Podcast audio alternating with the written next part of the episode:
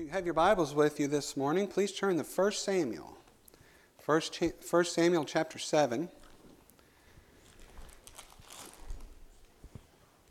There's a lot of context with the message this morning, and so forgive me if I speak a little quickly and go over a lot of uh, Jewish history in a short amount of time, but I believe the context will greatly help us.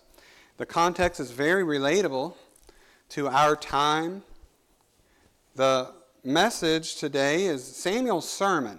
Samuel's sermon to the people of Israel was repent, replace, and repair. Repent, replace, and repair. 1 Samuel chapter 7. We'll read verses 1 through 7, and then we'll look backwards and, and have a little bit of context. But let's start in 1 Samuel chapter 7, verse 1. And the men of Kirjathjearim came and fetched up the ark of the Lord and brought it into the house of Abinadab in the hill and sanctified Eleazar his son to keep the ark of the Lord. And it came to pass while the ark abode in Kirjathjearim that the time was long, for it was twenty years, and all the house of Israel lamented after the Lord. And Samuel spake unto all the house of Israel, saying, If ye do return unto the Lord with all your hearts, then put away the strange gods and Ashtaroth from among you, and prepare your hearts unto the Lord, and serve him only, and he will deliver you out of the hand of the Philistines. Then the children of Israel did put away Baalim and Ashtaroth, and serve the Lord only. And Samuel said, Gather all Israel to Mizpah, and I will pray for you unto the Lord. And they gathered together to Mizpah and drew water and poured it out before the Lord and fasted on that day and said there, We have sinned against the Lord. And Samuel judged the children of Israel in Mizpah. Let's pray. Heavenly Father, we come again this morning humbly before you, Father, to earnestly seek to desire your word and your truth. Teach us by your Holy Spirit Father, work your power in the lives today.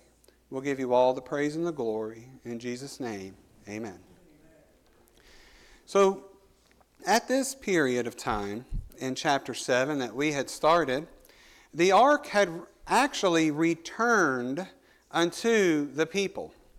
Now, what you can do is call it from Shiloh to Jerusalem.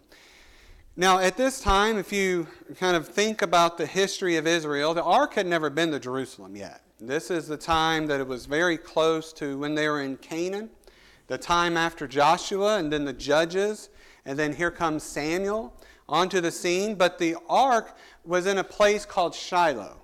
Now, this place, Shiloh, was a little bit north of Bethlehem, and it's actually in the land of the Samaritans. Now, what had happened we know that there was wickedness. Come back to chapter 4. We'll briefly just discuss, and I'll, I'll, jump a little bit, but to give you some idea. In chapter 4, it says that the word of and then the word of Samuel came to all Israel. Israel went out against the Philistines to battle and pitched beside Ebenezer, and the Philistines pitched in Aphek. And the Philistines put themselves in array against Israel, and when they joined battle, Israel was smitten before the Philistines, and they slew of the army in the field about 4,000 men. And when the people were come into the camp, the elders of Israel said, Wherefore hath the Lord smitten us today before the Philistines? Let us fetch the ark of the covenant of the Lord out of Shiloh unto us, that when it cometh among us, it may save us out of the hand of our enemies. And so the people went to Shiloh, they, and they might bring from thence the ark of the covenant of the Lord of hosts, which dwelleth between the cherubims. And the two sons of Eli, Hophni and Phinehas, were there with the ark of the covenant. Now, quickly, at this point in time, Israel is sinning greatly. These, the, the two sons of Eli, Hophni and Phinehas, they did evil in the sight of the Lord. Their sins were separating them.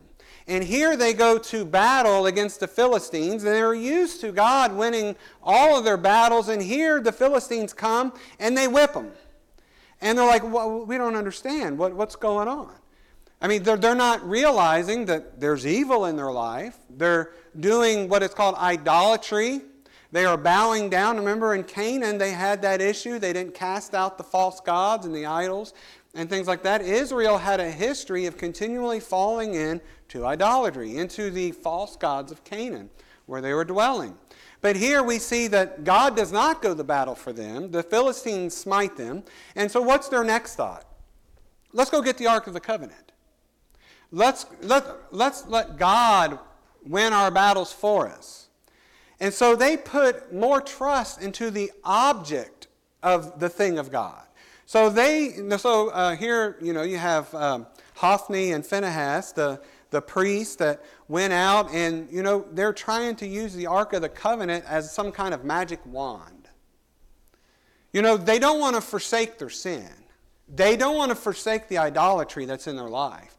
But what they would like to do is use God as a novelty. I've got this great need. I can't believe this, God. I can, here, let's use you, God, to fight my battles. But I'm not going to give up my life.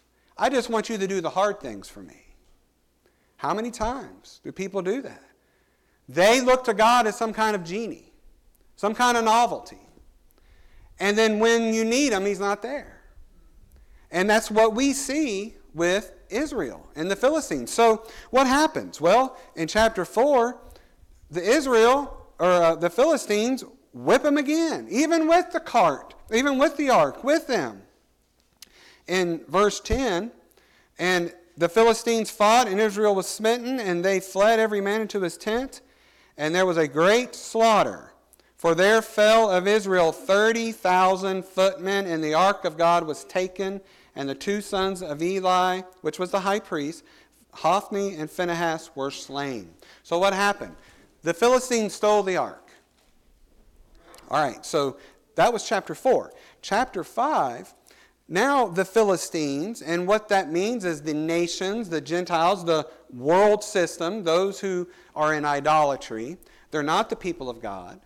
They're not the nation of God. They're, they're not worried about the things of God. But what do they do? They say, you know what? Let's take the Ark of the Covenant and put him with our gods. And that's exactly what happened in chapter 5. The Philistines put the Ark of the Covenant next to their false god, Dagon. And so what happens? Well, the next morning they go into their temple and Dagon is laying face down. And they're like, well, that's, that's strange. Here, let's, let's, let's set up Dagon, back up. And then the next day they come out and Dagon is face down with its head and its arms cut off. And you know what? Lo and behold, they're like, well, you know what? No, nobody's like the God of this God. How many times, and we see this today, how many times are these sinful and wicked groups wanting to adopt Christianity into their lifestyle? Isn't that what the Philistines did? They wanted to adopt God as just another idol in their life. Oh, you know what? Let's just, eh, let's just go to him. That's what the Athenians did at Mars Hill. Let's erect all these false gods, that, and then we'll, let, us erect a false God that, that call it the unknown God, the God that we've not had of our own imagination. We see the same absurdity when these sinful groups try to adopt Christianity. They try to adopt God and, and still live in their sin. God is not going to have any other God before him. Even though that the Ark of the Covenant was taken away from Israel by their sin and brought into captive by the Philistines, God's not going to dwell with them. So, what's, what happens next in chapter 6? Well, actually, if you chapter 5, verse 6, the Lord got angry with them. And what did he do? I think most of us know this. But the hand of the Lord, or this is chapter 5, verse 6, but the hand of the Lord was heavy upon them of Ashdod. Ashdod is one of the five cities of the Philistines. And he destroyed them and smote them with emerods even Ashdod and the coast thereof. Y'all know what emerods are. They're hemorrhoids. The Philistines were like, okay. And you know what's interesting is that city of Ashdod, they're like, let's get rid of the ark. So they sent it to Gath in verse 9, another Philistine city. And they're like, yeah, we'll take it. They probably didn't bring up the fact that God had just you know, had vengeance on them. So they're at Gath, and what did the Lord do at Gath? He smote them. And they're like, okay, let's take the ark. And they took it to Ekron, another Philistine city. that they kept trying to pass it off onto the other cities. And God, one after another. And finally, they had the, a council together. And the end of chapter 5, and they said, we've got to return this ark. So in chapter 6, it was seven months the ark of the Lord was in the country of the Philistines seven months, and so they decided to put it on a new cart with golden sacrifices of mice and emerods. It's interesting, isn't it? That they made gold, the emerods, as a sacrifice. In chapter 6, verse 13, those of Beth Shemesh saw the ark coming and they rejoiced. And so the Levites said, Hey, here comes the ark. Let's give sacrifice. But what happens in Beth Shemesh? Well, people in verse 19 of chapter 6, they try to look into the ark. And he smote the men of Beth Shemesh because they looked into the ark of the Lord, and even smote of the people 50,000 and threescore and ten men. And the people lamented because the Lord had smitten many of the people with a great slaughter. So we see the Ark of the Covenant moving around, and now in verse 21, they say, right, those in Beth, uh, Beth Shemesh said, let's just take it and give it to Kirjath Jearim. And that's where it ended up in Kirjath Jearim for 20 years. Now, finally, in 2 Samuel, we're not going to turn there. 2 Samuel chapter 6 is when David goes and fetches it and brings the ark to Jerusalem. So that is the journey of the ark from Shiloh to Jerusalem. And we see the wickedness that was all throughout there and how God had sovereignly brought it to them. But here in chapter 7 is where we start. Look at verse 2. And it came to pass while the ark abode in Kirjath that the time was long, for it was 20 years, and all the house of Israel lamented after the Lord. We see once again, over and over, throughout the Word of God, the failure of man and the mercy of God. It was their sin that had separated them from the presence of God in their lives.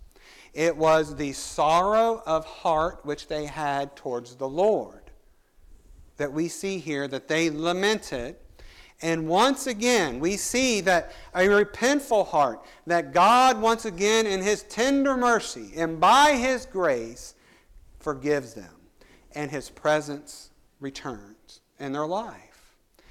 Over and over. But, you know, it's not what, what returns the presence of God in our lives.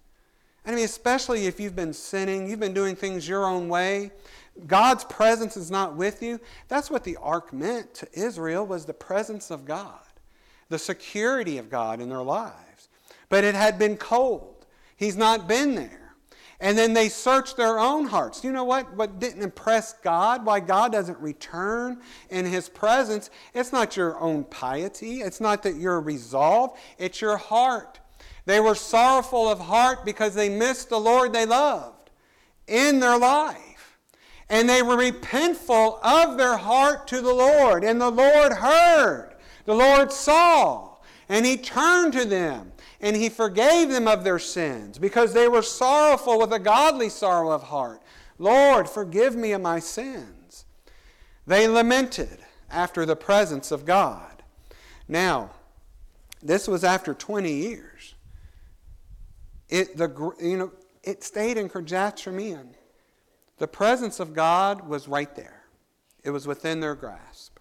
And we see Paul even today talk about that, that the word is nigh thee, even in thy heart. That is the word of faith which we preach.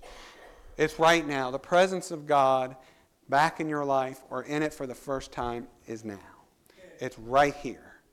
It's there. And the difference is your heart not your piety, not your uh, church attendance, though we all appreciate and love that. I don't want you to get the wrong idea. I want your hearts to be right before God. And that's the message which I preach. That's the message I'm compelled to preach, that I'm, I'm duty bound to preach, that I'm not doing you any favors getting up here and talking to itching ears, giving you entertainment, saying, you know what, you're great, you're great, you're great, you're great, let's all go to Denny's. You know, I, that's not my job. And that I'm going to be accountable to God for every word I say to you. And those that are of his fold, those who are his people, need to hear this word and see the pattern of the trip up they had in their lives and look inside your heart and see do I have a pattern of trip up? Now, what was the Ark of the Covenant? The Ark of the Covenant to the people was the presence of God in an object. Today, we don't have the presence of God in an object. The presence of God is not the church building. The presence of God is the ark of the covenant. Who's the ark of the covenant? Jesus Christ. He is the fulfillment of all the things uh, inside and outside of the ark. Just real quickly, uh, they had this object that had foreshadowed a person. Today we have the person. Inside the ark, it was the law. It was God's requirements for righteousness. And, and it was manna. It was God's provision and his promises that he had given in the rod of Aaron. So the manna that was in the ark is a type of Christ. It foreshadowed the life sustaining uh, power that, that through Jesus your life will have. Jesus said, I am the bread of life. The manna which God had given, that Moses had given you, it wasn't given by Moses, but the real manna has come down from the Father. He is in John chapter 6, verse 32. He is the true bread from heaven. Inside the ark was also Aaron's rod. And I like this, especially you've been with us on Wednesday for Hebrews. The significant, you know, you always hear it was Aaron's rod which buddeth, which buddeth. And ever since I was a kid, I was like, what does that mean, which buddeth? I don't get it. Well, back in the days of Aaron, there were a there was challenges to Aaron's priesthood that come upon the people. And God, to show that God had sovereignly chose Aaron to be the mediator, to be the priest, that he said, All right, have these men lay down their staffs. And then all of these men laid down their staffs and, and along with Aaron. And then Aaron's budded. And so God demonstrated to all that he has sovereignly chose that Aaron would be the high priest, that he would be the mediator. And how has Christ fulfilled that? How has Christ fulfilled? He, Jesus is the mediator of the better covenant, of the new covenant. And that's what it says in Hebrews chapter 5. And no man taketh this honor unto himself. That means being ordained a priest. There was no priest that said, you know what, today I think I'm going to be a priest. And I'm just going to go ordain myself to be a priest. No, that was a designation only by God. Only God could designate and ordain a priest. He says in verse 5 of Hebrews, So also Christ glorified himself not to be an high priest, but that said unto him, Thou art my son, this day have I begotten thee. He said in another place, Thou art a priest forever after the order of Melchizedek. God has ordained Jesus to be the high priest after the order of Melchizedek that he is the supreme priest. And God has ordained that, just as he ordained Aaron. Well, the Ark of the Covenant also had the law. The law is the standards of God which are always before God. God's standards have not changed.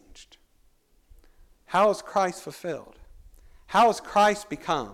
Christ has fulfilled the law. He said, I have not come to destroy the law and the prophets, but to fulfill the law that he led a sinless life, that the, the fact that God requires righteousness before him to stand in his presence. That is through Jesus. It's called imputed righteousness. He is Jehovah Tsidkenu. That means he is Jehovah our righteousness. He has fulfilled the law. Jesus is the fulfillment of the law. But also outside the Ark of the Covenant was the mercy seat. Jesus had become our mercy seat. His blood stands between the wrath of God and the believer. when the Lord saw the blood that was sprinkled on the mercy seat, sprinkled on the ark, it appeased his wrath. And so now, Jesus being the very Son of God, you know, I just got to thinking, Jesus is the mercy seat, and it's by his own blood we are healed. Jesus bleeding, bleeding on himself, he's the mercy seat. I mean, it's his own blood. He once for all has taken away my sins. The bloods of bulls and goats couldn't do it in those Old Testament sacrifices and systems, but Jesus, the precious blood of Jesus Christ, without blemish, has taken away my sins. He has justified us freely. There's also the Shekinah glory, and we know that we have the glory and the presence of God through Jesus Christ. They had the glory of God in their presence through the ark. But Jesus is a fulfillment, and we have the glory and the presence of the Shekinah glory of God through Jesus Christ. We also fellowship with God. We have access to God on His throne through our mediator, Jesus Christ, and the emblem and the reminder of the Ark of the Covenant that was there. But we see that now the ark is within reach. Now, in verse 2, it had been so long without the presence of God in their lives. Now they have the opportunity for revival. And what happens uh, with their hearts? Their hearts are being prepared to receive, to repent. Why, why is their hearts being prepared? Because they're in sorrow. They see themselves as needing the Lord in their life. The kingdom of God is at hand. So uh, Samuel says these four things Samuel perceives their heartbreak in verse 2. And here's his message. He preaches this to them Repent, repent, replace your idols, repair your hearts, trust, serve, and pray. In verse 2, there were lamenting people. That word lament means to wail or to mourn. The Lord's absence was felt in their hearts, in their lives, and their hearts burned within them. They desired God. People who desire God have a true godly sorrow. They have a true repentance. They were crying for the presence of God to return as mightily as He had been in their lives before. In verse 6, they even admitted, We have sinned against the Lord. Their hearts had led them to say, We have sinned. What does that mean? That means they've acknowledged that they have sinned against the Lord. They, they've turned their back on the Lord. You know, and that's the thing is, it takes God to penetrate a hard shell, a hard heart. Because how many times do we see people never take the blame? They never want to take guilt. They never want to take blame. They want to, even when they're wrong, they squirm out of trouble. They get people to their ally and help them. To them, they did nothing wrong. If they did, they would never admit it. They certainly would not admit it. Hey, you know what? I was wrong. Forgive me. Forgive me for saying that. Forgive me. If I've offended you, forgive me. I didn't mean to. You know, you could fool me, and you can fool each other, but there's no fooling God. We all have that guilt, and we all need to own it before Him. They said in verse 6, We have sinned against the Lord. Can you say that? Can you say that with all your heart? I am guilty. There's no one to blame. It's just me. It's my own wickedness. Yes, you are wicked. The Bible says the heart is desperately wicked. Who can know it? Don't argue with me, argue with the Word of God. Yes, can you say that? Can you admit that in your heart? Lord, eh, before the Lord? Yeah, I mean, we do good things. We think good things. We have good intentions. We're sincere about you know how good we are and we don't want to hurt people's feelings in general but when it comes between you and them you're going to pick you every single time and when it comes to blame you're going to pick them instead of you every single time There's no way that you're going to let that take a hit on your pride. But when it comes before the Lord, you need to humble your heart. Amen. Get down on your knees, saying, Lord, I am naked and open before you. There's no fooling God. You can deceive yourself, you can deceive me, but you cannot deceive God. If you're playing church, you need to stop. You need to repent before the Lord and get your heart right with the Lord. The, the reason that the people were separated from God was they were using God's presence as a novelty and sinning all they wanted to sin in their life. They were going after the idols of Baal and Ashtaroth. And the idols of Baal and Ashtaroth. You say, well, I don't do that. Well, did you know what those idols represented? First of all, Baal represented, he was the god of fertility.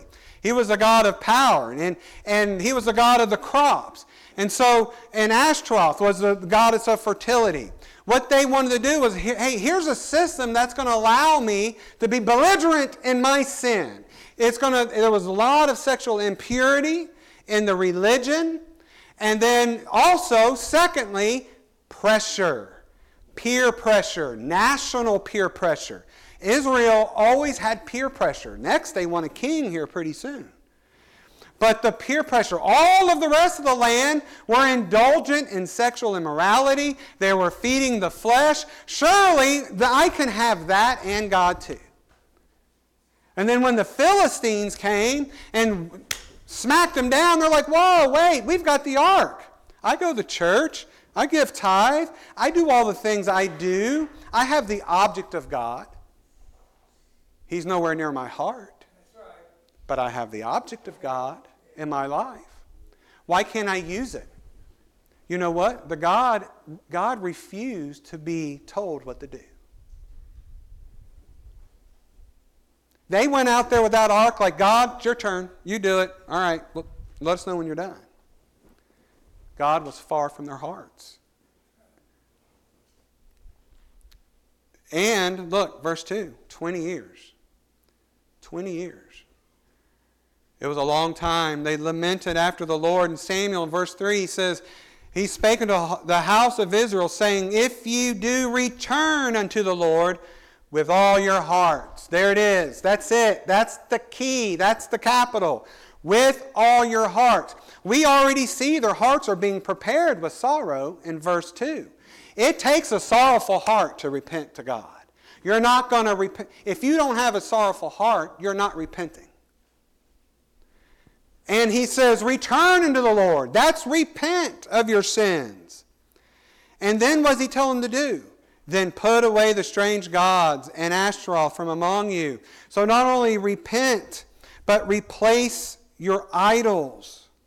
Replace them in your lives. These are the reasons people forsake God today. They're trying to do things both one way or the other. They're, they're trying to put God in the house of Dagon. You're living in the house of Dagon.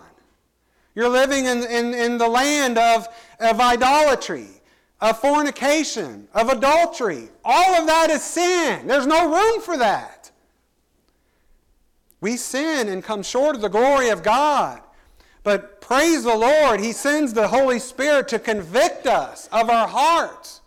Yes, we do have sin, but that doesn't mean I can be happy about it, complacent about it. I might as well enjoy it.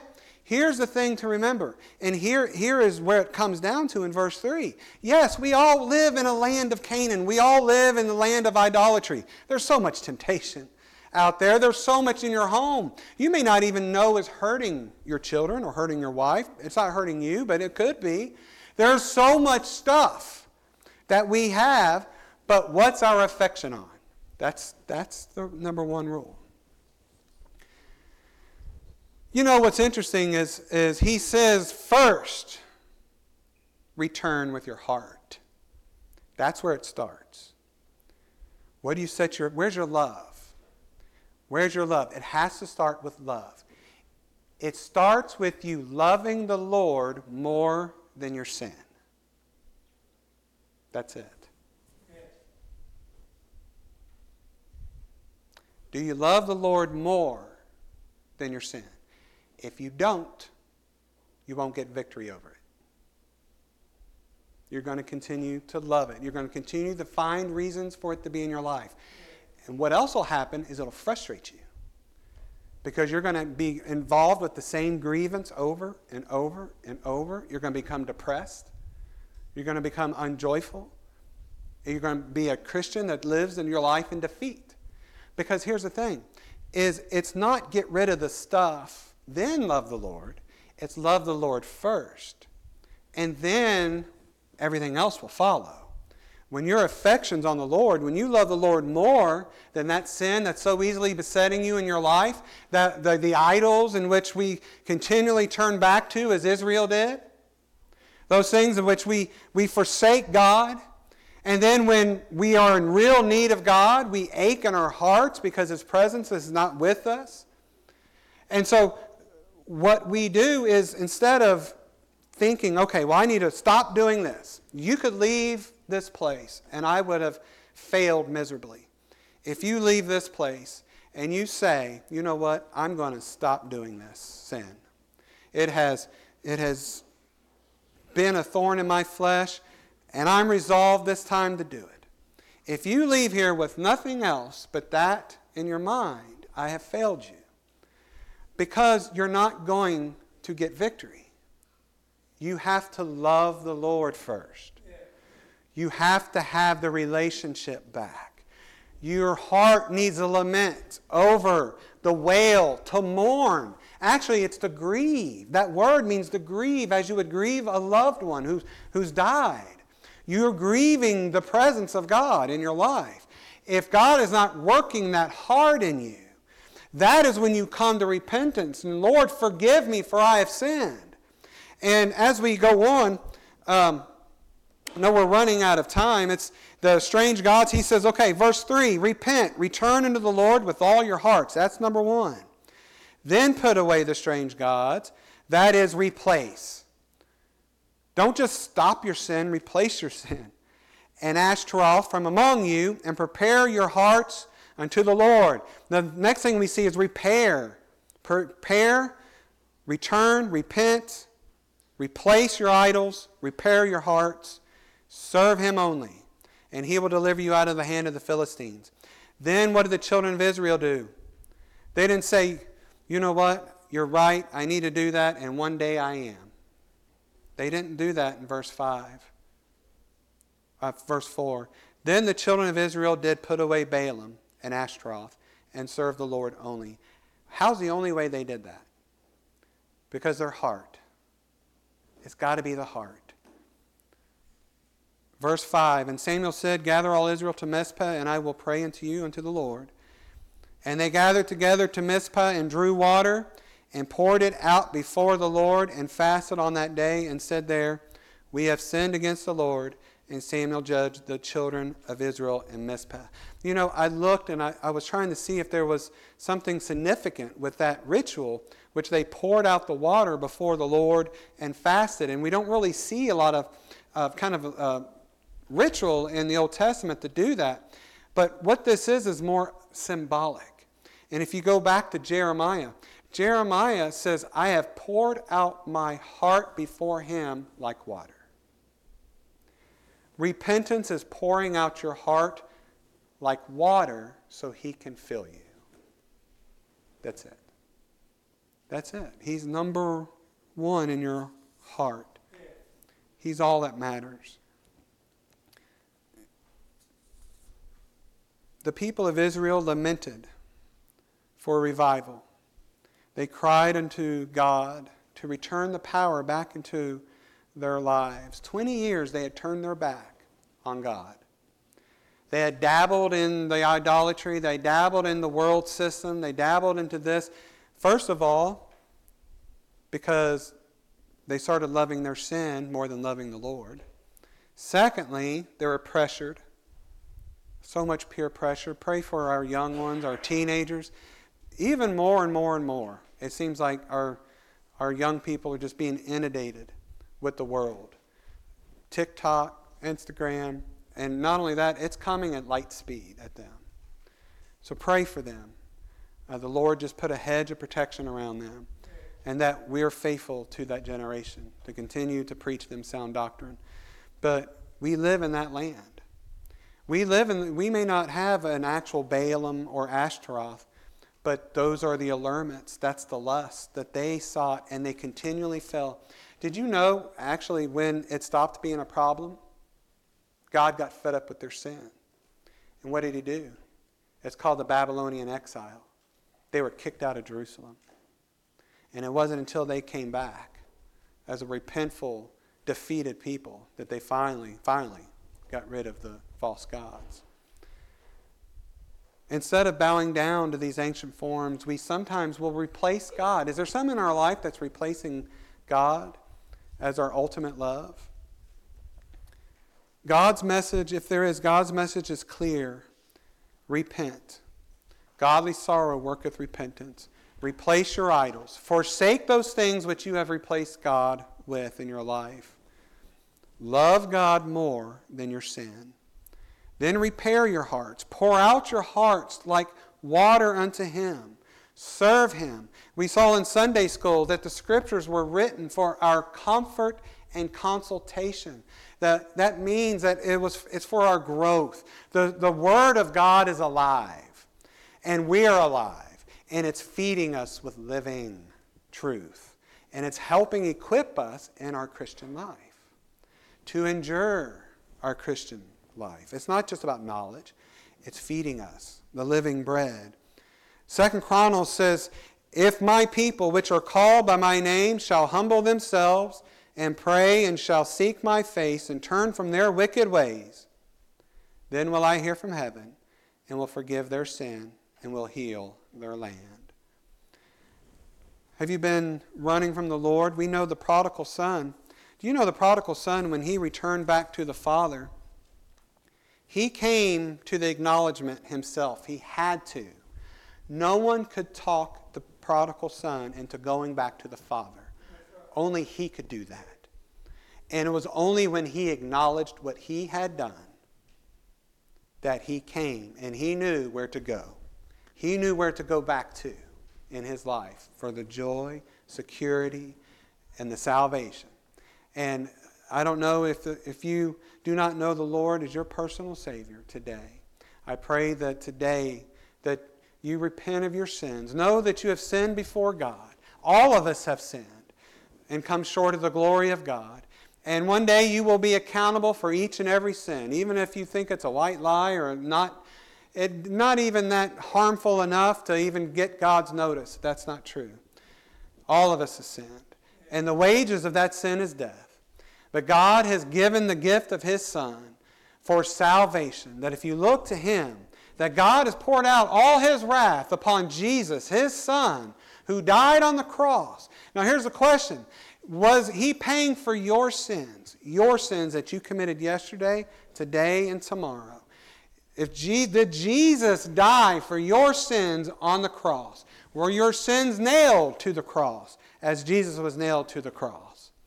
Today, if you believe upon him, trust in him with all your heart, know that God had raised him from the dead, thou shalt be saved. Turn your back upon sin and turn your eyes upon Jesus, and he will become your life. He will. Or maybe you've been running. Maybe you've just lived this life and it just seems like, your Lord, your presence has been gone for too long. Just like the people of Israel. Your heart is lamenting for the Lord. Something's come up in your life and you need His presence. You know your heart has grown cold out of your own choices. But now you want to repent of your sins. Turn back to Him. Forsake those idols that are in your life. Replace them with your love for the Lord as number one in your life. Whatever your need may be today, we invite you to come. Brother Ron and Sister Harriet, if you come, and let's all stand, please, and we'll have a song.